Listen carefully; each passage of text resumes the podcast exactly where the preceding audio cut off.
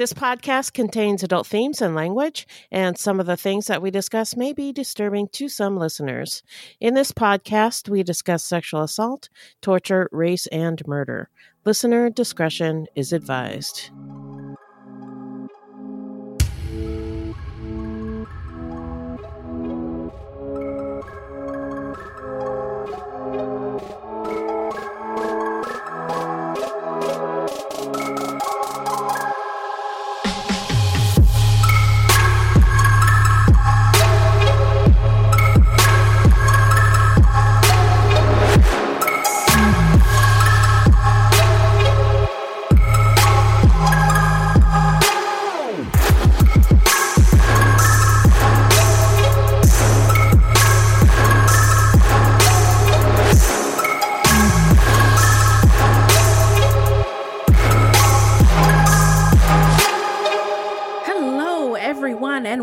Fruit Loops, episode 80. Thank you so much for listening. Fruit Loops is a podcast about true crimes committed by people of color and their victims that we don't hear or know much about. Contrary to popular belief, not all serial killers are straight, cisgender white dudes. No, ma'am. No, no. There are many well documented cases of serial killers of color, and Fruit Loops is a podcast all about them. We will take deep dives into the fascinating lives and crimes of serial killers and true crimes committed by people of color and their victims that the media and entertainment commonly leave out because the news is racist. Allegedly. And we are Wendy and Beth. She's Wendy. I'm Beth.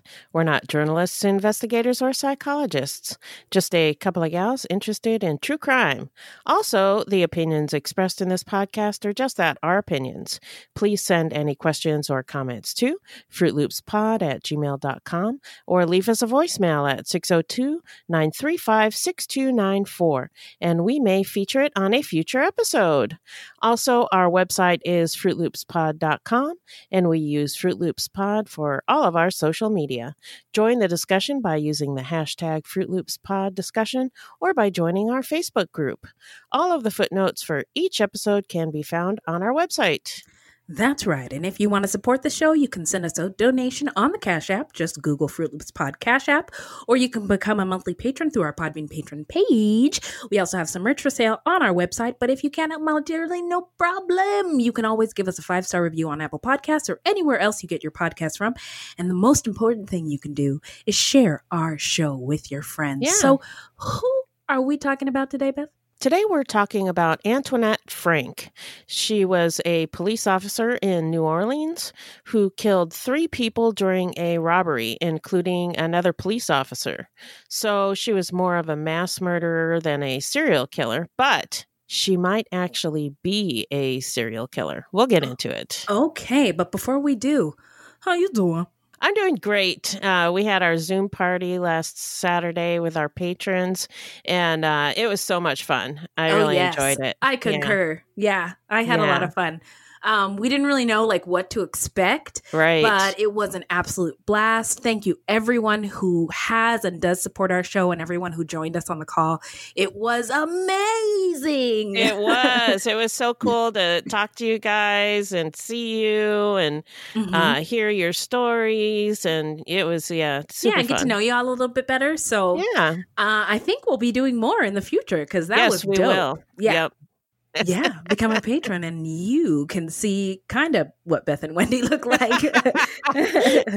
We, Uh, we came a little incognito, but yeah, a little bit, but we were there in the flesh. Um, Yes. uh, or Zoom's Zoom flesh. Zoom flesh. so now we're going to get into some listener letters. Ooh, hello, angels. Thank you. Thank you. What's in the bag, Beth? We got a few new patrons, Leica uh, 64, Zanita, and Josie. And our patron Erica raised her pledge. So thank you to all Thank of you. Hip hop air horns to all of you. Yeah. Oh, also on the Zoom call, people were like, and I I didn't even think of this before. People were like, "Where is the hip hop horn?" And I was like, "Oh, don't! I didn't bring my sound stuff in here." So for all of you who are on the Zoom call, I'm so sorry. This is for you. Okay, go ahead. uh, so this is from Leica 64. Y'all are doing incredible work. You guys were actually the first podcast I listened to. Everything else in Spotify in the Spotify menu looked boring. From y'all, I found other incredible podcasts like Inf- Affirmative Murder and Once Upon a Crime. I didn't realize the podcast world was basically a PWI, which That's- means Predominantly white institution. Okay. Uh, even though I'm a journalist, I am constantly surprised that Wendy has to say allegedly in every intro. You inspired me. Thank you. And thank you, Leica64. Yes, thank you. Yeah, and Wendy doesn't really have to say allegedly, but uh, it's become part of the intro and uh, we like it. So, yeah, so it stays. yeah. so uh, we've decided. Uh, Yep. so now we're going to take a quick break and then we're going to dive into the story when we come back. Affirmative Murder is the equal opportunity murder podcast dedicated to shining a light on the darker side of true crime. Hosted by Alvin Williams and Francis Evans. These two young. Yo, I'm in the middle of recording promo for the podcast. Do you need to eat chips right now? Yeah, man, I'm not bothering you. I'm hungry. You are bothering me. I'm not bothering you. Oh my god, you make me so angry. Um. Anyway, uh, make sure you check out Affirmative Murder on Apple Podcasts, Stitcher Radio, or wherever you get your podcast today. Hey man, let me get a chip. No. And we're back. Uh, So, Hey. who is our subject today, Beth? Today, we're talking about Antoinette Frank, a police officer who killed three people in New Orleans during a robbery. And just to be clear, she was the one doing the robbing. Oh, snap. Yeah. Uh, so now we're going to get into the stats. So, Antoinette Frank, aka the murderous mastermind behind the Kim Anh restaurant murders, was born on April 30th, 1971. So, she was a Taurus. Um, and uh, I saw a post on Instagram, and most serial killers appear to be Geminis and Sagittariuses. Interesting. Uh, at least the ones on this list. Anyway, interesting. Take that and do what you want. uh, she was born in Opelousas, Louisiana, and moved to New Orleans, where she became a police officer in 1993. And back then, interesting t- statistic in the early 90s, a police officer's salary in NOLA was less than $20,000. Um, she killed three people, including her partner. Uh, the crimes took place on March 4th in 1995 at Kim Anh a Vietnamese restaurant in New Orleans East. Uh, she is currently incarcerated on death row in Angola, which used to be a plantation, everyone. Angola State Penitentiary in Louisiana. Uh, she's the only woman on death row in the entire state of Louisiana. And another interesting stat, you know, I love me some stats, uh, is that there are about 50. 51 women, I believe, currently incar- currently on death row in the United States, and women represent only uh, one percent of the 1,492 executions performed in the United States since 1976. Interesting. Uh, yes, ma'am. So now we're going to dive into the setting. Splish splash. Take us there, Beth. The setting is New Orleans, Louisiana in the mid 90s. But first, let's talk about the history of policing in New Orleans. Mm. New Orleans is a unique city. It has a complicated colonial and racial history. The city was French and then Spanish before Louisiana became an American territory in 1803. Mm, Louisiana Purchase. I've heard of that. Mhm. Uh, a large population of free people of color, or gens de couleur libre, lived mm-hmm. among the enslaved people of color. Some of the free people of color were well off, and a few actually owned slaves themselves. Free people of color in New Orleans were legally equivalent to whites, and the enslaved people there could gain freedom in different ways, for example, by defending the colony or teaching a master's children. The 1810 census records the city's population as about one third white, one third free people of color, and one third African enslaved. This has been referred to as a tripartite racial order. Mm, interesting. Um, by the way, when I I lived in New Orleans for a summer, and I Uh-huh. went to a plantation, and it was one of the most incredible experiences of my entire life. And I went with a bunch of black people. Now, I've heard that when white people go to these things, all they care about is what the white people did, the fancy place, the fa- the fancy china that they ate off of and shit like that. But I was blown away by the slave quarters. Like the slaves Yeah. built them themselves. Right. Um, uh, and uh, just uh, it was fascinating. So if you ever get the opportunity to go to a plantation and take the tour, um, go there for the right reasons.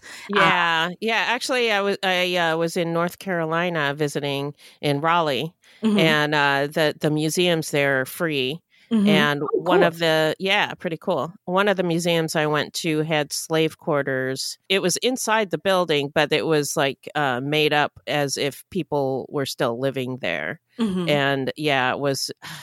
What's the word I'm looking for? It was interesting, but also heartbreaking. You know. Yeah yeah exactly um and uh, another interesting thing i learned is so the um slaves were kidnapped from west africa and brought to the united states Mhm. um and they used african people to facilitate um putting the um enslaved people in chains and Right. onto these ships and in order to convince or um, persuade the Africans to do that to their own people, they had to get them drunk.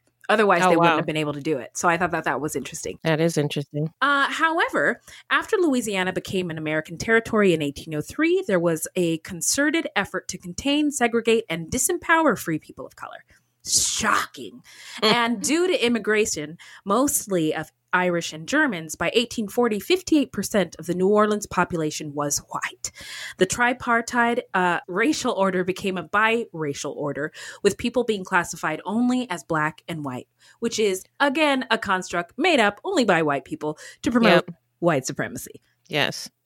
After the Civil War, Black people petitioned their state governments to appoint Black men to police forces in southern cities, such as Atlanta and New Orleans. On May 28, 1867, after Reconstruction, Charles Corsell, a Black man, was appointed to the Board of Police Commissioners in New Orleans. And um, I guess this is a little bit of a culture corner, but in fact, Reconstruction was the most progressive period in American history, even more progressive than today, where Black people owned businesses and were in the government. Dussault Picot and Emile Farrar, two other Black men, were hired by the New Orleans police force soon after. These men were among the first Southern police officers in the South after the Civil War. The next month brought more than a dozen more black men to the New Orleans Police Department. New Orleans' Octave Rey became the first black police captain in American history in 1868. Wow, that's exciting. Hip hop air horns. Yeah. Black New Orleans police officers encountered a more racially harmonious environment than the rest of the South, maybe because of the city's earlier history of the tripartite racial order. But Black officers in New Orleans were allowed to patrol both Black and white areas and arrest both Black and white offenders. Mm, that's not true of um, many uh, police No. departments uh, throughout the United States. Right. Probably up. eh, I'll get to it. The men were also trusted to be responsible, as their equipment included both a badge and a firearm. And many American police departments did not allow police officers to carry guns at all. In some cases, up until the 1970s. Right. According to W. Marvin Dulaney, author of the book Black Police in America, in almost every case, Black police officers were appointed by Republican administrations to protect African Americans from the endemic white violence and terrorism that characterized the Reconstruction era. Now, uh, Republicans today love to say that they are the party of Lincoln, which is true. Mhm. Lincoln was a Republican. But what they don't say, or often don't understand, or refuse to acknowledge, Mhm. is that the Democrat and Republican parties were completely different in the 1800s. Mhm. The Republican Party back then was the Liberal Party, and the platforms of the two parties essentially flipped in the following century. Yeah, and uh, for more history on that, listen to Into the Into the Wilderness uh, podcast by uh, Jon Favreau. Yeah, that's a really good one. Um, So, although Lincoln's priority was to maintain the Union, and if he could have kept the institution of slavery while doing so, he would have. So, don't get it twisted. Black men continued to have a presence in the South Police Department in the 1880s, but Reconstruction in 1877 marked the decline of the prevalence of Southern black police officers. During the late 1870s and 1880s, black men on the force were either fired, retired, or simply not kept on as Democratic rule returned to Southern cities. Finally, the rise of Jim Crow laws in the 1890s ended the careers of most of the remaining black men in law enforcement in the Southern states, with a few exceptions. Yeah, I, I, mean, Reconstruction really made um, Southern whites' blood boil. Yeah. Uh, and uh, they did everything that they could um, to uh, stop it and they did. Uh, in the early to mid 1900s, black police officers were hired mainly to police other black people. They were hired based mainly on their physicality and were expected to use physical force. Some of them were brutal. During the decades of the 60s, 70s, and 80s, New Orleans experienced white flight, where white people moved to the suburbs, and the city of New Orleans or Orleans Parish had a black majority. At the same time, there was very little investment in the city in terms of economic development, jobs, housing, education, and law enforcement. Uh, the NOPD has a long history of corruption. The police officers of the NOPD were underpaid, and the department had a tough time keeping good officers and detectives. And because police officers were underpaid, many of them would moonlight by taking on these paid details to essentially do private security for local businesses but some officers actually worked as muscle for drug kingpins. And a local jail was known on the street as the Glue Factory for its brutal treatment of prisoners. Mm. There was a lot of corruption within the department, and that's not to say that there weren't good cops, but they couldn't freely or without consequence blow the whistle on the corruption that they witnessed. Yeah. Um, Ernest Dutch Morial, the first black mayor of New Orleans, attempted to reform the force in the late 70s and early 1980s.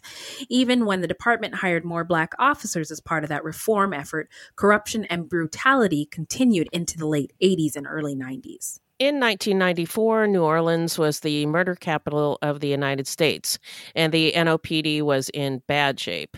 The agency was losing about 100 officers per year, many of them fired or arrested, and they were hiring only half that many. The NOPD had a reputation for lax hiring standards, low salaries, corruption, and brutality, but the 90s saw an explosion of scandalous incidents.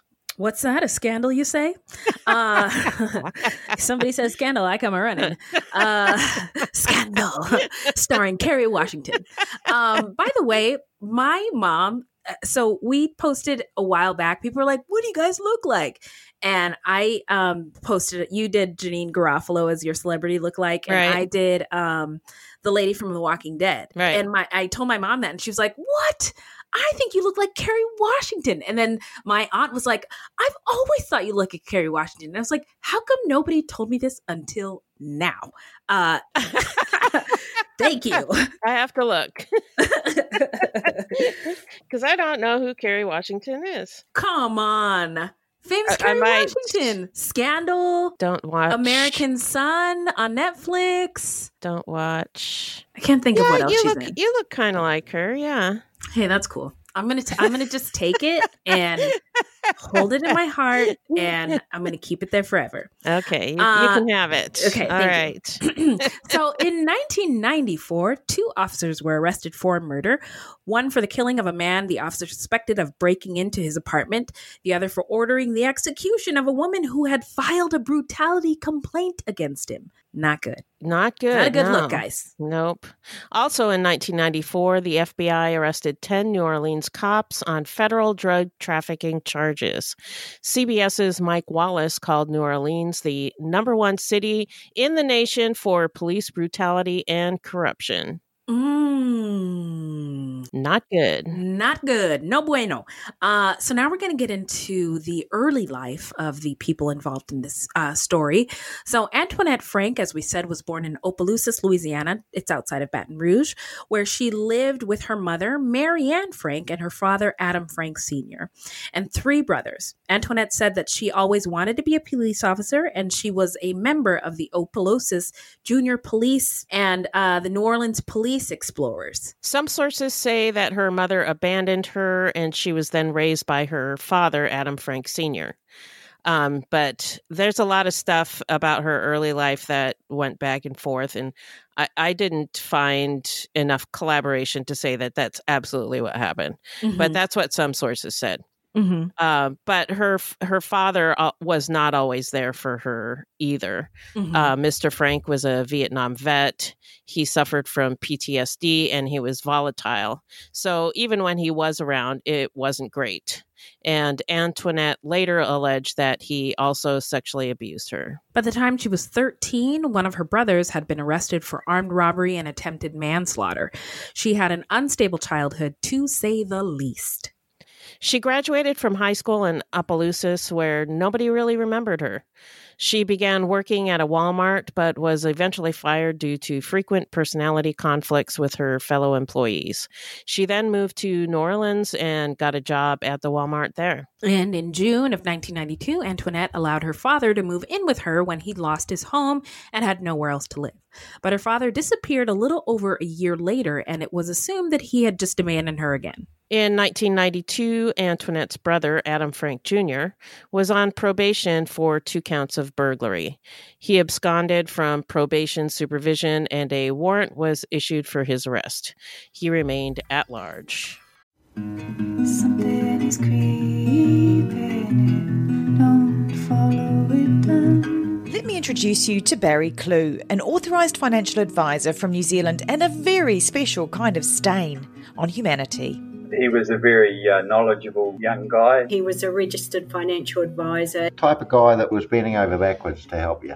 Now, you could be forgiven for thinking that Barry sounds like a great guy, and you'd be right. Well, right up until the point when you're wrong. It was all fictitious. You stole from my son who has a disability. Chris never knew. He died believing that we're all taken care of. A psychopath is somebody who lacks empathy, acts impulsively. I think there's a strong case that Barry might be all of those things, actually. To find out how Barry Kloogh stole over $15 million from 81 victims, subscribe to Clueless, the long con. That's Clueless, spelt K L O O G H L E S S. On the morning of August 1st, 1966, shots ring out from the observation deck of the clock tower on the University of Texas campus.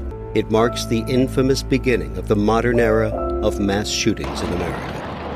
You're listening to Stop the Killing podcast. Join us as we take you behind the crime scene tape to explain global mass shootings and mass attacks. I'm Sarah Ferris, but more importantly, this is Katherine Schweit, the former head of the FBI's active shooter program. I spent five years as the FBI's top executive looking for answers to the mass shooting crisis. I've been at the shooting scenes, I've traced heroic acts of bravery, and I've sat silently and listened to the heart wrenching stories from survivors. Amongst this horror, there is hope. We all hold the key to stop the killing. You just need to know how to unlock the door. Download Stop the Killing and be part of the solution. Search Stop the Killing on Apple, Spotify, and all the usual suspects.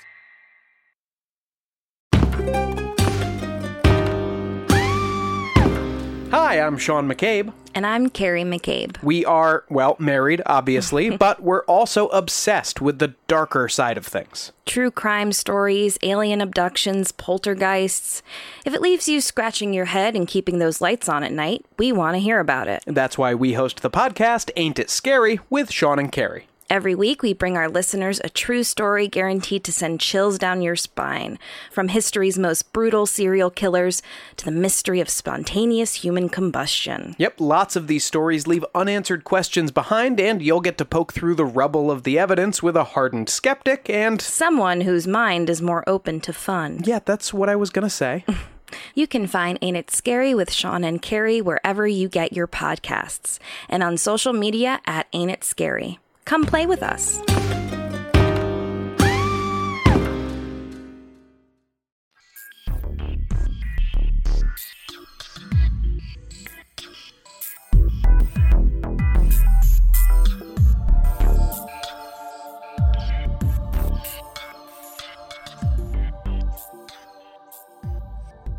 So now we're going to head on down to the timeline.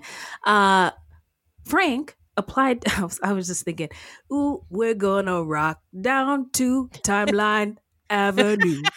Uh, Frank applied. take it higher. yeah.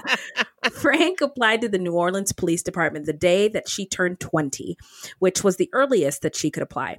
She did well on the physical and written test, but failed the psychiatric psychological evaluations. Frank lied and said that she'd never been fired from a job, but she, of course, had been fired from the Walmart in Opelousas and had lied about it on her application. And she neglected to mention that her brother, Adam Jr., was a law fugitive. I mean, is it lying if you omit information? Uh, apparently it is. Okay. Uh, noted. I from here on out, that's the code I'll live by. Uh, she also scored poorly on two standardized psychological evaluations. She invalidated the test because she was trying really hard to skew the test in her favor, and she was below average on empathy, decision making, rule abiding, which comes up later, and impulse control. Uh, the psychologist who reviewed Frank's tests recommended a psychiatric interview. So, Dr. Scuria interviewed Frank for about 30 minutes. During the interview, he got the impression that she was preoccupied with making herself look good, and he also noted that she was a quote unquote name dropper. Uh oh, bad sign. it's annoying. Red flag. Yeah. Dr. Scuria found her to be average in social maturity and tolerance, emotional stability and competence, and assertiveness. But he found her to be unacceptable in integrity and forthrightness. Big deals when you're a cop. Yeah. Uh, he rated her below average in insight and empathy, sound judgment and common sense, freedom from psychopathology, and conventional and rule abiding. In his report, Dr. Scuria wrote that Frank seemed shallow and superficial. He concluded by saying, I do not feel that the applicant is suitable for the job of police officer. The misrepresentation of her job history was a major factor in his decision to find her unacceptable. Oh, so they knew that she lied. Yeah, yeah, they did because they do background checks. well, I mean, they're so underfunded, I would think, and they Yeah, can't they- pay their officers. yeah, it, it, it could have gone through, but yeah, they knew. Yeah. So she was technically denied a spot on the NOPD. She appealed the decision and enlisted a private psychologist's opinion to say she was okay. And she got letters of recommendations from judges and other police officers, some of whom were forged um, to support her getting a spot on the NOPD. Apparently depressed about the possibility that she might not get her dream job, Frank then disappeared, leaving a suicide note addressed to her father. Her dad filed a missing persons report, but Frank turned up the next day. Less than three weeks later, the police department hired her anyway. Wait, uh, I just got this note, and then here, here you are. Uh, can we talk about this for a minute? Like, Yeah, apparently she didn't tell her father what happened or anything. She didn't want to talk about it. Mm, okay. Um, so I guess we just move on then. Uh, during the early 1990s, there was a crime wave in the city of New Orleans. The NOPD was chronically shorthanded and they needed new recruits. And also at the time, uh, they were trying to recruit more black officers and women. Frank was hired in February of 1993 and graduated from the police academy the same month.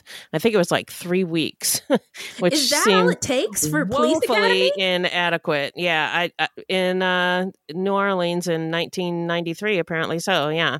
Oh, oh, here I am thinking it took like months. Like, Well, I think in in a lot of places it does, but uh, Uh, not at the time in New Orleans. Yeah. Okay. Yeah. Her platoon commander stated that she was accommodating and would try to do anything asked of her. Hmm. According to him, she seemed to get on well with her fellow officers, but her skills as a police officer were limited to very basic assignments. She had problems with any assignment of an intricate nature. But her fellow police officers described her as weak, indecisive, and some said she was borderline irrational. They Hmm. said that she was not a joy to work with. She accused the male officers of sexually harassing her and the female officers of being quote unquote mean. So when they were like, she's borderline irrational, not a joy to work with, like that's something dudes say about any women Yeah. that they are not um pleased with, but if the female and the male officers are saying complaining, yeah, yeah. this this is not the one, um, then maybe the common denominator is you, Antoinette Frank. uh, after her first six months on the force, her supervisor was close to having her return to the police academy for more training, but there was a shortage of manpower and she was needed on the streets. Instead, he teamed her up with a seasoned officer who was not happy about it. On November 25th, 1994, Frank handled a shooting involving a man named Rogers Lacaze. Lacaze was raised by a single religious and strict mother in New Orleans. He and his brother started hustling and selling drugs to survive. At about age 17, his mother kicked him out of the house. Selling drugs. uh, on that evening of November 25th, Rogers was shot and taken to the hospital. Officer Frank went to the hospital to show Lacaze a photo lineup. Investigators believe this was the first contact between the two, but Frank would later claim that she had met him months prior. Hmm. She followed his medical progress, then called and visited after his discharge from the hospital. Frank began giving him money, buying him gifts and clothes. She seemed to have good intentions at first. She helped him get his GED and find work. But by February of 1995, she'd purchased two cell phones, one for him and one for herself. Hmm. So we're getting closer to the crime. Mhm. Frank and Lacaze uh, bega- began spending a lot of time together, and she did little to hide it from her fellow police officers and superiors. While Frank was on duty, Lacaze would ride shotgun with her uh, in her police cruiser. On one occasion, when Frank responded to a report of an auto accident, Lacaze was riding in the front seat with her in the patrol unit. At Frank's direction, Lacaze got behind the wheel and repositioned the unit. At another point, he directed traffic. What? yeah. Other officers on the scene took him for an off duty or plainclothes police officer because who would do that? I that's insane. I Yeah. I picture. Have you ever seen? There's like a clip of Shaq. He was in a movie and he was like a police officer in this crazy ass wig, and he's directing traffic, but then it just turns into like a dance off. Uh, and he, that's what I picture it being like. Lacaze is just like dancing in the middle of the street, directing Yeah. traffic. Um, so this is crazy. While on duty and still in uniform, Frank would drive Lacaze in her patrol in her patrol car unit to apply for jobs. Frank also took him with her when responding to calls, and when speaking with citizens, she would introduce him as her trainee. Whoa. It is believed that the two embarked on a shakedown and robbery spree against other small time criminals, and that Frank set up innocent people to take the fall for crimes she and Lacaze had actually committed. Oh, there it is. Uh, the Kim Anh restaurant was a family owned and operated Vietnamese restaurant. Nguyet Vu and her children had come to the United States from Vietnam four years prior, reuniting with Bic Vu, a husband and father that they had not seen for 10 years. Siblings Quang, Chow, Ha, Quoc, and Vui Vu worked together with their parents to make the restaurant a success. And the Vu family were very tightly knit, as many immigrant families and communities are. Yeah. Officer Ronnie Williams, a married father of a four year old who was expecting another child, worked security for the Kim Anh restaurant. Officer Williams grew up in New Orleans East, where he played football in school. When he turned 21, he joined the NOPD. He wanted to be a good cop and passed through the academy with flying colors. Yeah, he he he was a good cop. Um, Yeah. and by all accounts, a, a great man. Um, and maybe this is racist of me. I'm sorry, but I saw the name Ronnie Williams, and I was like, "That's a brother." But Ronnie Williams is as white as they come. Yeah, he was Uh, a white guy. Yeah, I started writing that in the script, and I was like, "Wait a minute, he's not black at all." Uh, so the Vus treated him like family because he and his wife were expecting another baby, and he needed to have some days off. Officer Williams uh, tapped Frank to help him with the, the security at Kim Anh. She would work security on the days that he could not. During that time, the Vu family grew close to both Frank and Williams. They were very kind to Frank. They gave her free food, gifts. They even let her borrow money on occasion. When Frank brought Lacaze around Kim Anh, she introduced him to the Vus as her nephew. Hmm. Frank knew the Vus distrusted banks. Uh, she also knew that they kept all their money in cash.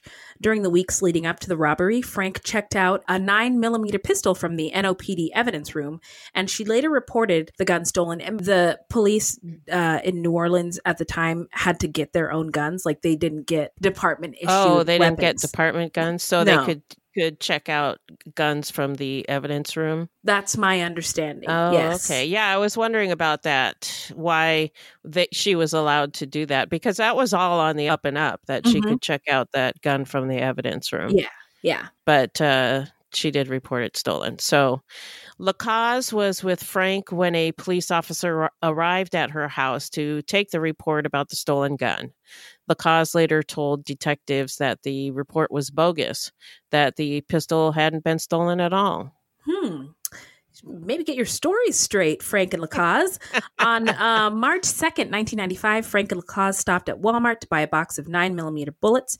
Frank was on the clock, wearing her police uniform, and driving a patrol car at the time. On March 3rd, around 9 p.m., Frank called the Kim Anh to ask if she would be needed for the detail that night. Frank spoke with Chow Vu, the daughter of the owner.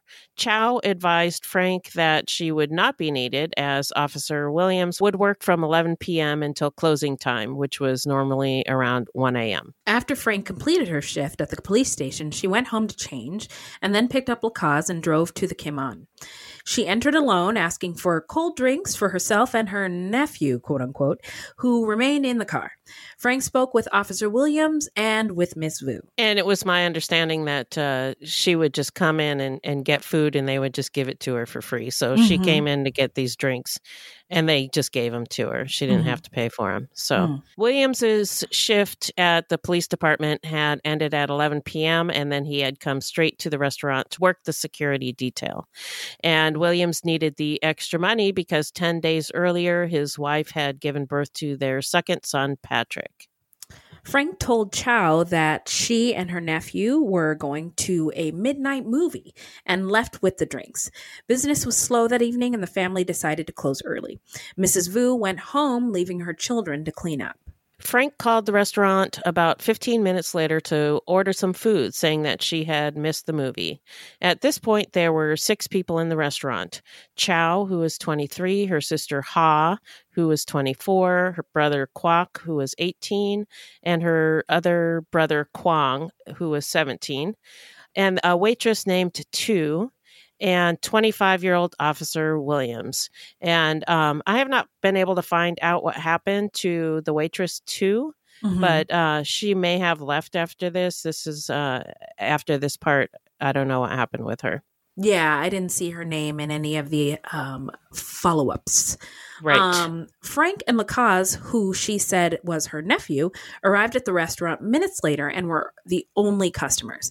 Their order was brought out in styrofoam containers, but Frank and Lacaze decided to eat there. Very suspicious. Chow took close notice of Frank's dinner partner, later describing him to police as a short African American man with several gold front teeth. Kwok, who was sweeping up around the tables, also made note of Frank's companion because he kept staring at him. Frank and the man left without finishing their meal, exited the restaurant, but remained outside talking. The gold teeth is interesting. I have several Yeah. un- uncles who have uh, Gold teeth. teeth. in the front and Right. are very proud of them. Right. Um, and I also have uh, a couple gold teeth. One of them is named Beyonce. Um, and uh, my dentists were always surprised when I was like, "Can I get a gold one?" Like, um, I guess people don't ask for those anymore. I don't Yeah, know, but yeah. And there's that rap song, "Gold all in my mouth, gold all in my." wa-" I mean, gold, gold teeth to um for the culture anyway, for Black culture is um a like a status symbol. Yeah, like Um, they're proud of them. Yeah. yeah. So I just haven't noticed that um, amongst my Caucasian counterparts. So Right. Yeah. We usually go for the uh, ceramic, I guess. yeah, That's white on white on white. Yeah. Uh, the restaurant had an attached grocery store with uh, which the Vu family also ran. Chow went to the grocery side t- of the building, unlocked the doors, and bid Frank and Lacaze good night. Frank asked if she could, would be needed Saturday night for the security detail. Uh, after checking with Officer Williams, Chow said no. that Williams would handle it.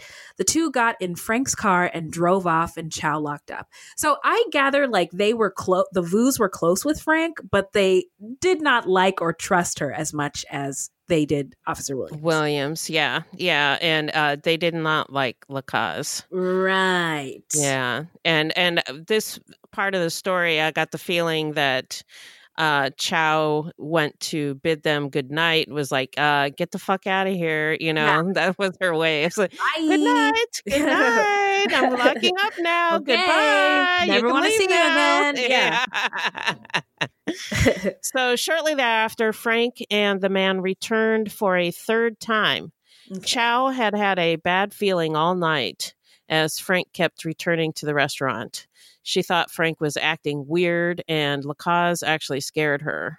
Yeah, this this whole thing is ding ding ding like Yeah, suspicious. something right. Yeah. But like Wi- Officer Williams is there. Like you know what could go wrong? Like he's here to keep us safe anyway. So Yeah.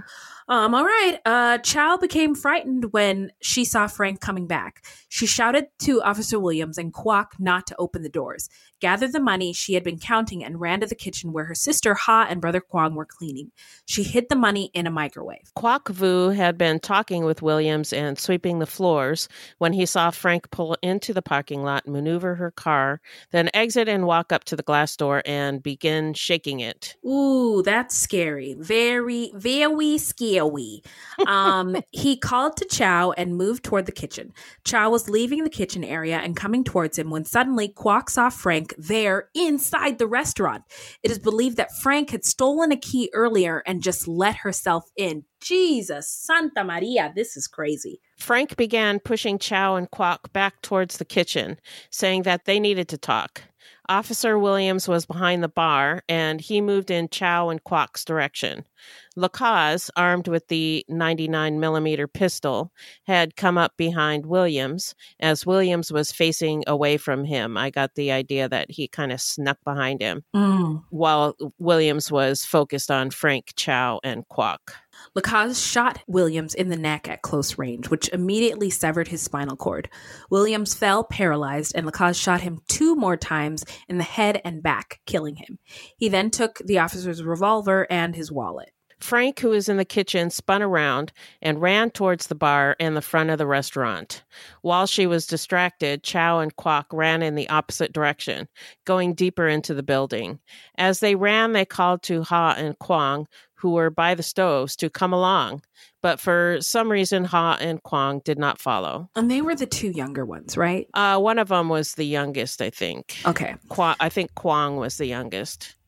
Uh, so Chow and Kwok raced through the, cri- the kitchen and into a large room-sized cooler situated between the kitchen and attached grocery store. Kwok turned off the cooler's lights as they entered and crouched down. From the darkened interior, he and Chow were able to see into the parts of the kitchen and bar through a small window. The siblings heard more gunfire but were unable to see who was shooting. Kwok observed Frank and her companion running around, rummaging, looking for the money. Then he heard gunfire from the area where he'd last seen his siblings, Ha and Kwong.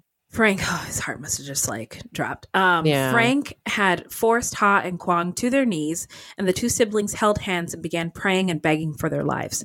Frank shot both of them at close range with the same gun Lacaze had used to kill Williams. Then the killers began searching for others, assuming that they had all escaped. Frank and Lacaze left the restaurant. Outside, Frank and Lacaze took off in Frank's battered 1977 Ford Torino. From her vantage point inside the cooler, Chow looked through the windows of the grocery to the parking lot and watched Frank's car pull out and drive away.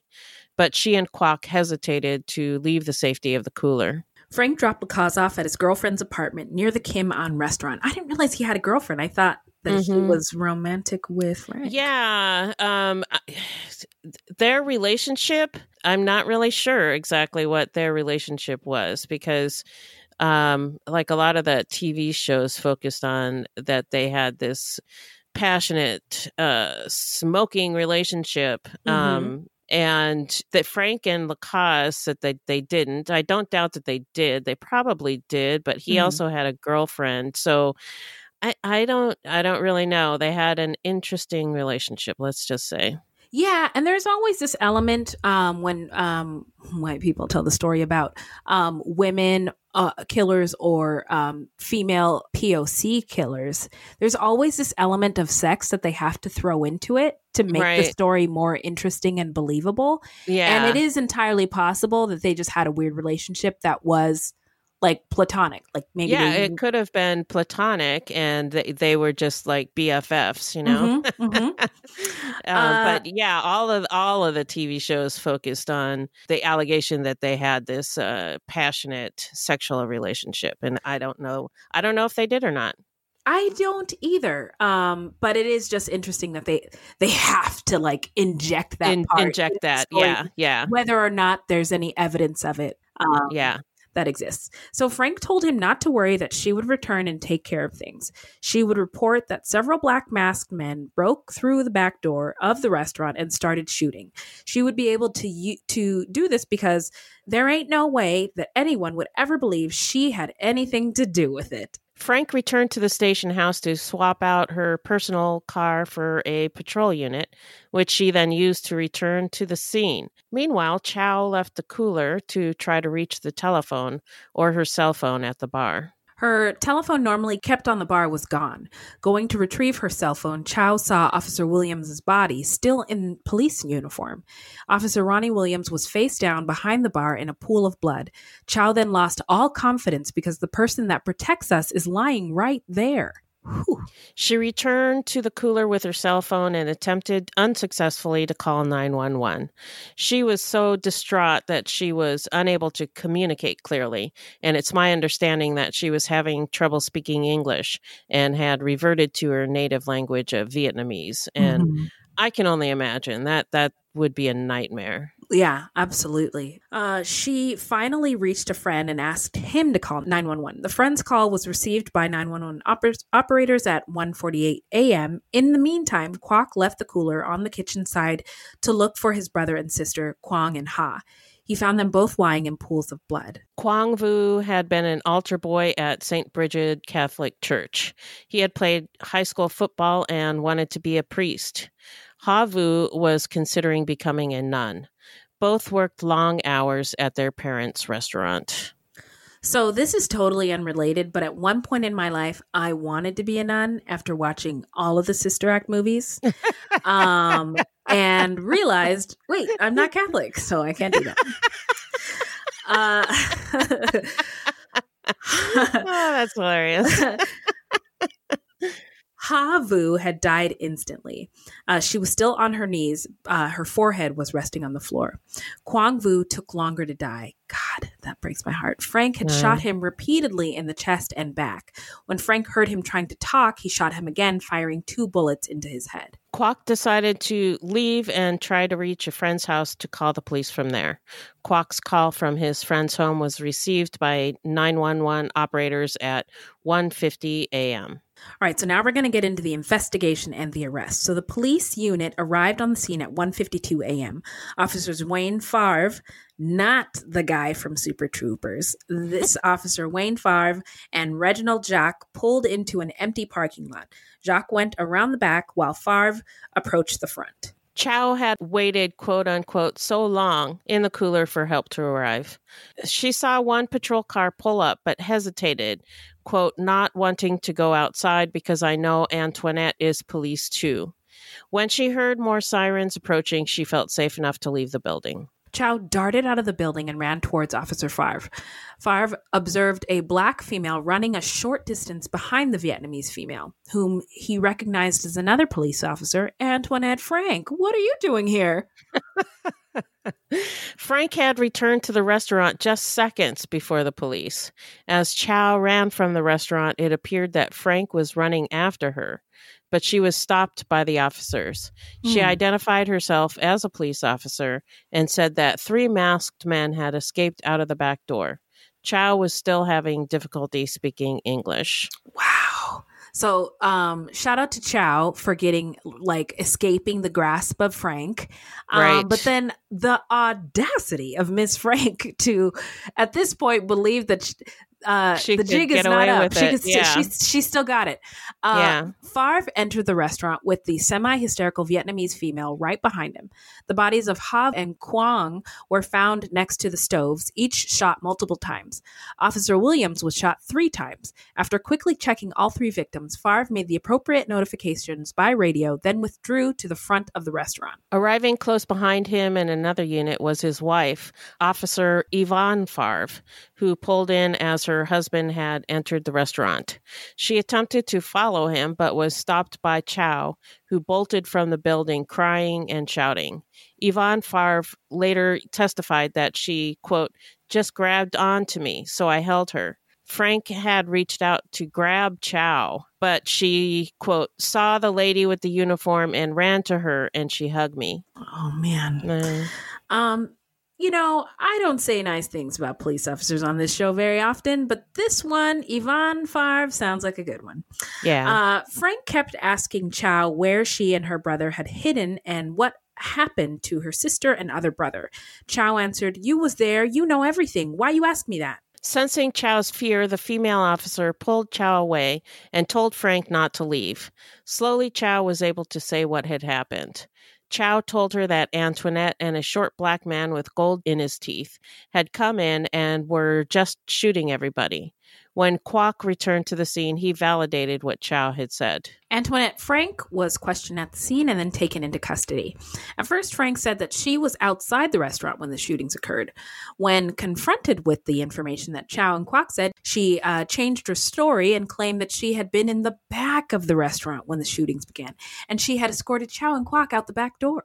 But investigators found that the back door was locked. They Mm. also questioned why she did not call police on her radio and why she did not provide assistance to her fellow police officer. Very reasonable questions. Yes. Realizing that she was caught, Frank confessed to being present when the murders occurred, but claimed that the robbery was Lacaze's idea and she had been forced to participate. After this confession, she actually asked if she would lose her job over this. What? Ma'am. and one of the officers described her as delusional. I'll say Yeah. uh, police found and took Lacaze in cus- into custody. When they were each interrogated, they pointed the finger at each other as being the trigger man. Frank finally said that she shot the younger brother and sister, but only because Lacaze had put a gun to her head. Lacaze said he was present at the scene but didn't shoot anyone. They were both charged with armed robbery and murder. The microwave oven where Chow Vu tossed the uncounted currency was empty. Neither the money nor the murder weapon were ever found. Oh, interesting. Um, so now we're going to get into the trial. Lacaze's trial was first. He tried to convince the jury that he was not at the restaurant and that Frank had acted alone. They claimed that she was upset about the Vus had cut her hours, but evidence was presented to uh, presented that Lacaze had used Ronnie Williams' credit card at a gas station about 45 minutes after the murders. Gotcha. The jury took 90 minutes to find Lacaze guilty of three counts of first degree murder, and he was sentenced to death by lethal injection. On September 5th, 1995, Frank's trial began. In October 1995, a jury took 22 minutes to find Frank guilty, and she was also sentenced to death by lethal injection for the murders of Officer Ronald Williams and Ha Kwang Vu. You cannot kill a police officer and get away with it in this country. Yeah. After her trial, a dog dug up human remains in the crawl space under Frank's house. Oh boy. The skeleton of a male who had been shot in the head was unearthed. The remains have never been officially identified, but are suspected, assumed really, to be those of Adam Frank Sr., who Antoinette had reported missing in 1993. Holy shitballs. uh, because Frank was already sentenced to death, prosecutors elected not to pursue that case. But yeah, she's a serial killer. She killed her dad. Yeah, uh, I think so. Yeah. So now we're going to get into where are they now? Hit it, Beth. In 2006, Frank's lawyers tried to get her death sentence overturned. They argued that the defense had not been allowed to conduct an investigation into the defendant's background for possible mitigating evidence. evidence. Frank's attorneys introduced the testimony of psychiatrists who said that traumatic events in Frank's childhood, such as physical, psychological, and sexual abuse, could have affected her behavior at the time of the murders, and she may have been suffering from PTSD. But a state psychiatrist disagreed that Frank showed symptoms of trauma. He agreed with the diagnosis of narcissistic personality disorder and antisocial tendencies given to Frank by doctors at the Louisiana Correctional Institute for Women. PTSD is an interesting one. And um, I was listening to a podcast talking about how um, coronavirus is causing Oh. PTSD for In everybody. Oh, wow. including children. Oh, wow. um, Who Not are, good. yeah, so not good, not good all around. Anyway, um, on May 22nd, 2007, the state Louisiana Supreme Court ruled 5 to 2 that the death penalty should be upheld. Antoinette Frank is currently incarcerated, as we said at the beginning of the show, on death row at Louisiana State Penitentiary in Angola, Louisiana. She's the only woman on death row in the state of Louisiana. 3 a.m., the comedy horror podcast that holds weekly gatherings around the campfire. Let me tell you what you're going to get. You're going to hear stories about demonic possessions, prison stabbings, skinwalkers, glitches in the Matrix, cult leaders, missing 411, night marchers, Operation Paperclip, Mesopotamian devil worship, and so many monsters it'll give Kanye West a runaway for his money. Pop and meme culture also aren't off topic. A camp where laughs and scares are constantly competing for first place. We're just a group of friends trying to bust each other's balls, find the best stories, and expand the circle in the process. 3 a.m., the comedy horror podcast not for the faint or fragile of heart. Let's go. The truth about the Haditha massacre has been covered up, but not anymore. I know you know what happened. They went into houses and killed women and children. What are you thinking? What a mess. U.S. Marines murdered innocent civilians in cold blood. And at the center of it all is 25 year old Sergeant Frank Wuterich. and me. Murder in House 2, a new podcast from Crowd Network. On July 23rd, 2015, Judge Michael Kirby granted Rogers Lacaze a new trial because a former police officer had been on his jury, which was a violation of jury rules. Hmm. The appeals lawyers also alleged that prosecutors had improperly withheld evidence that suggested it may have been Adam Frank Jr., not Lacaze, who helped An- Antoinette Frank carry out the robbery and murders. Oh, I forgot about her fugitive brother. Right. Um, Adam Frank Jr. was brought to the New Orleans Criminal District Court from Angola Prison, where on the witness stand, he swore he did not participate in the March 4th, 1995 triple murder. He said he moved to Rayville in northern Louisiana and was not even in New Orleans uh, when the murders occurred. Frank also testified that he had gone to the Kim Anh with his sister and that he would sometimes speak with Chow Vu. Chow Vu testified that Lacaze was Antoinette Frank's accomplice, not Adam Frank Jr. And in 2019, Lacaze was resentenced to life without parole. Uh, it's interesting that he did not get the death penalty. Um, He did. oh, I, I thought it was life without parole. He he got the death penalty in his first trial and then he was retried. And the Oh. second trial, he was resentenced to life without parole. So he- the death penalty is out because he got the retrial for him Yeah. because he got the retrial. Yep. Okay. And Um, and this was in 2019, so you know the mood has changed. on the death penalty. Yeah. Huh, interesting. Um, and I used to be rah rah for the death penalty, but Right. um, but only because in my head I was like, oh well, if somebody did something wrong, they shouldn't like cost the system more money. But it actually costs more money um to uh, Put somebody to put death, somebody yeah. on death row. Yes. Yep. Uh, and also we incarcerate and put a lot of innocent people on death row. Um, so the idea That's of always getting been it wrong, my opinion. Yeah. Yeah. If there's any chance that any of these people on death row are innocent, even one of them, then Mhm. we should not have the death penalty at all. Yeah. Yeah. And a lot of the people who get the death penalty are people of color. And Mhm. it weighs more heavily on the uh, black community than Yeah. on the white community. And Mhm. it's not fair. And also, it costs more money. So, all of that. all of that. So pick your Mhm. argument, pick your side. it's wrong all around. Um, Yeah. Mary Williams, the wife of Officer Ronnie Williams, grew very close to the Vu family. They spent a lot of time together. Lastly, the Kim Anh restaurant moved locations and changed its name to Kim Anh Noodle House, uh, but they are still in New Orleans. Yep. So now we're going to get into what we think made uh, Ms. Frank snap, as well as our takeaways from this case. I'll let you go first, Beth. All right. Thank you. You're welcome. So Kinda Antoinette gal I am. Frank, Antoinette Frank's early life uh, apparently sucked.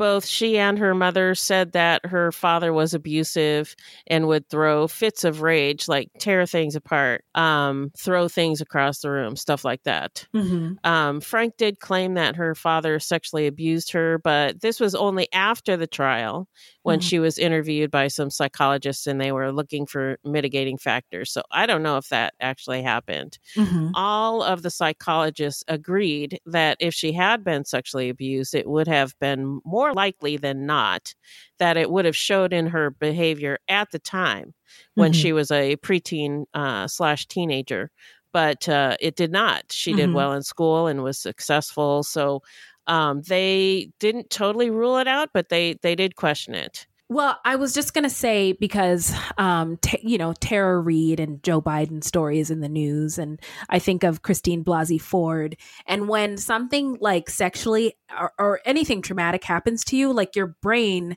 um, doesn't remember it in a linear fashion. Right. Um, and so she could have been sexually abused. Yes. Just maybe it, um, she, she didn't remember it in a linear fashion and or- yeah and yeah. wasn't able to express it um Yeah. until later on in life we don't really know if she was or Yeah, not, but we don't know. Yeah. Yeah. I'm just saying what they said. Mhm. So it's possible she was. It's possible she wasn't. Mhm. Um, I think she wanted to be a cop for all the wrong reasons. Mhm. She liked the power and authority that it gave her. And when she hooked up with Rogers Lacaze, they somehow they influenced each other in a very bad way. Mhm, mhm, mhm, he he was also younger than her. I think he was 18 and she was in her 20s. mhm. And uh, he also, which we didn't mention earlier, he had a low IQ. It was a, a little above 70. oh And so I think she liked having influence and power over him, um, which she did not have with her fellow officers who did not like her. Mhm. Um, I also think that she was angry with the Vus and Williams because they weren't giving her the amount of work, meaning money, that Mhm. she thought she deserved, even though the Vus had been incredibly kind to her. And Williams was the one who actually gave her the job. right Um, she was ungrateful and entitled. And um, there may be an element too with Lacaze where maybe she talked up her game and wanted to impress him about how badass she was, something like Mhm. that. Mhm. Um, but what really um, bothered me about this case is why she felt it was necessary to kill these people. Um, she knew them, she knew all of them, she was friends with them. Mhm. Um, and sh- if she had a key to the building, she and Lacaze could have entered after everyone left and stole the money. right If the object of the robbery was the money, there was a, a better way to go about it. Mhm. Um, so there there had to be something that made the actual crime, the the robbery and murders, necessary to her, like revenge, a sense of power, showing off to Lacaze, um, Mm. something like that. Um, because otherwise, they could have just robbed the restaurant when everybody was gone, and nobody would have been the wiser. Mm, hot takes, Beth. uh, uh, so uh, it, it sounded to me like I don't think she snapped. No. Um, there was a need for her to earn more income, the abysmal pay that the NOPD officers made. Um, she shouldn't have allowed to be a cop in the first place, given her psych evals, which uh, Right. basically showed she had narcissistic personality disorder, had no empathy, and didn't think rules applied to her. Right. Um, I also think that there was an element of her maybe thinking that immigrants were somehow inept because their English wasn't great and they were kind of innocent and seemed like easy targets to her, which is fucked Right. up and an ugly American thing to do. Um, Yeah. These people were immigrants. Um, but not only that, they were business people. Like Jay Z says, I'm not a businessman, I'm a business man, uh, which takes skill and intellect. Yeah. Um, but hold the fuck on. She didn't count on them being able to articulate that it was her. And she wildly underestimated them. Yeah. And this was a messy, poorly thought out crime. And I also think that she was thinking that she could hide behind her badge or like some Blue Lives Matter bullshit to get off. Right. And guess what? That only works for white male cops. So the joke's on Frank.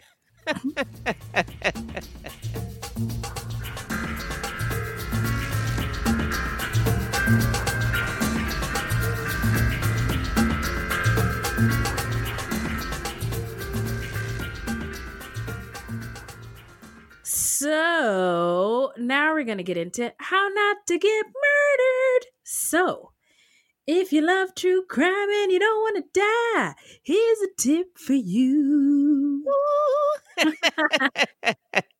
This segment is not intended to be victim blaming. We thought of this segment because I read somewhere that a lot of people listen to true crime because they want to know what they can do to be safer. This is not meant to blame the victims, it's just learning from other people's experiences. Sometimes we have no suggestions for a particular episode and we'll just offer up generic tips. So, whenever you go to any place, take a good look around. You got to be thinking at all times. If the zombie apocalypse hits, hits or shit goes down, where are the nearest exits? What can I use as a shield or weaponry? Will I have to turn this table over? Will I have to throw a salt shaker or use my fork or steak knife to defend myself? A situation like the one that occurred in this restaurant would be terrifying to Yeah. anybody. Um, but the best thing that you can do is try to stay calm and stay out of sight. If a robber were to demand something of you, just give it to them right away. Um, once the thief has left, then secure the place or go to a safe place if you can. Activate any alarms, call the police. When the police arrive or they contact you, um, after and, and when you're in a safe place, you can help them with the investigation. Don't touch anything in case the police can use it for forensic evidence later, DNA, fingerprints, print, fingerprints, hair, blah blah blah. Or, and make a mental note, or if you can, if you have the wherewithal, paper notes of what you remember. Um, and afterwards, be sure to seek some mental health treatment um, to help you cope with the trauma of the event. That's all I got. Oh, good tips. Thank you. Yeah. Um, now we're going to get into the shout out portion of our show where we shout out any content by people of color, about people of color, or any true crime goodies. Okay, so I wanted to shout out Never Have I Ever on Netflix. It is very funny, a comedy about an Indian girl being raised in Los Angeles by her widowed immigrant, hardcore Indian mother. Uh, and she has a queer black friend and then a, a flamboyant Asian friend. It's about friendship, being a teenager, trying to fit in in this predominantly white space.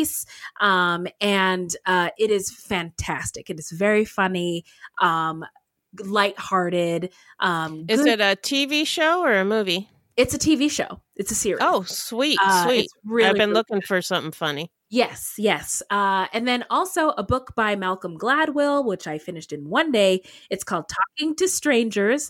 And he gets into the Sandra Bland case, the Amanda Knox case, because everybody was like, in, in Italy, was like, that bitch did it. She's fucking Yeah. Roxy. And she was just a weird, awkward young woman. Girl, yeah. Um, but basically, it's about how we are always misunderstanding each other, and people are. It's causing people to die, get killed, and get locked up because of it. So it's Wow, really- it sounds good. Yeah. what do you got? So this one is kind of a true crime goodie. Um, the it's a podcast. It's not always about true crime, but uh, in any case, it's a podcast called "This Is Actually Happening." Oh yeah, Yeah, people tell stories about the terrible things that that, that have happened to them. Um, it's an it's interesting and a little different because the host is not really present in the stories. I think he probably asks the people questions and lets them talk, and then uh, it, when editing, cuts himself out of it. So all you hear is them telling the stories. Mm-hmm. And anyway, one of the recent episodes was called "What If Your Mom Was Murdered by a Serial Killer." And a woman talks about how her mother was killed by the Green River Killer and how it impacted her life, and uh, it was really interesting. Yeah, I saw that episode in my feed and scrolled right past it, but now that's a good one. now I know what I'll listen to when I go to sleep tonight. and and uh, something I wanted to mention in the episode, she she talks about how she doesn't an- understand how people can be fans of true crime, and uh, I have I have to say that I am not a fan of true crime.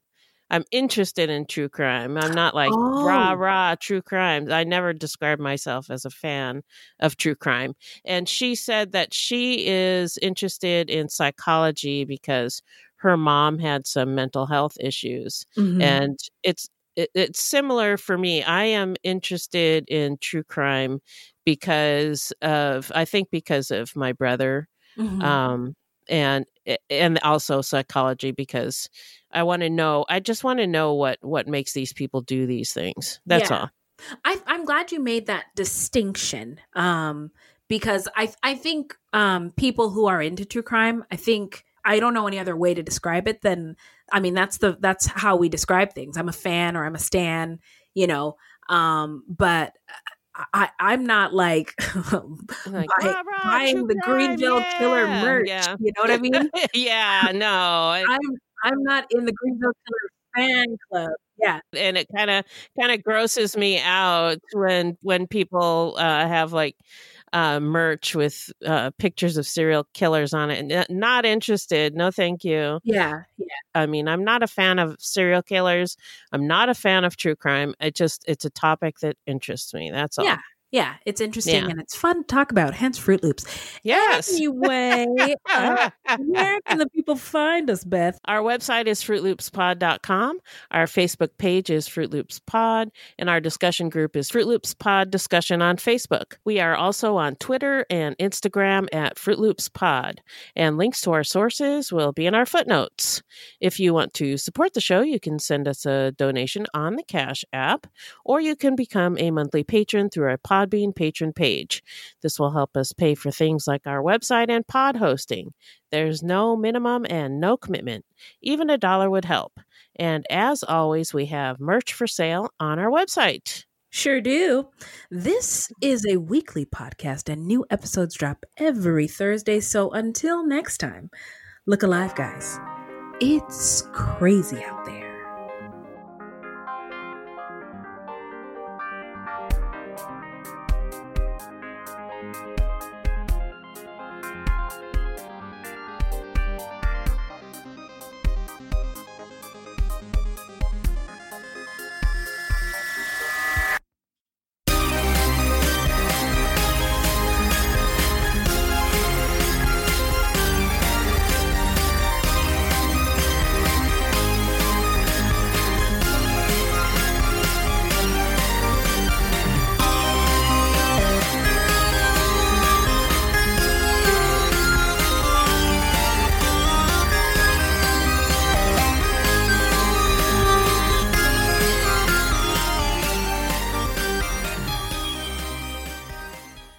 Hi, I'm Matt Harris. Seton Tucker and I host the podcast Impact of Influence, which for two years covered in depth Alex Murdaugh, who was eventually convicted in 2023 of murdering his wife Maggie and son Paul. That story continues to evolve, and we will cover that. Plus, we will tell you stories of other true crime events that have happened in the South. Please join us on Impact of Influence and give us a follow on the Impact of Influence Facebook page. True terrors of horror, bizarre happenings, unexplainable events. On our podcast, Disturbed, terror takes center stage. Each episode is a journey into the darkest corners of human existence, delving into bone chilling tales of kidnappings, serial killers, maniacs, and the very essence of your worst nightmares coming to life on this weekly true horror show. Disturbed is not for the faint of heart. It's an exploration of real, unadulterated horror sourced from everyday people. Each episode is a descent into the macabre, where we narrate stories that will leave you on the edge of your seat and crawling in your skin. We navigate the disturbing narratives that lurk in the shadows, offering a raw and unfiltered listen into the most terrifying aspects of the human experience. Enter at your own risk and let the unsettling tales unfold in the haunting realm of Disturbed. And remember, listeners, stay safe out there.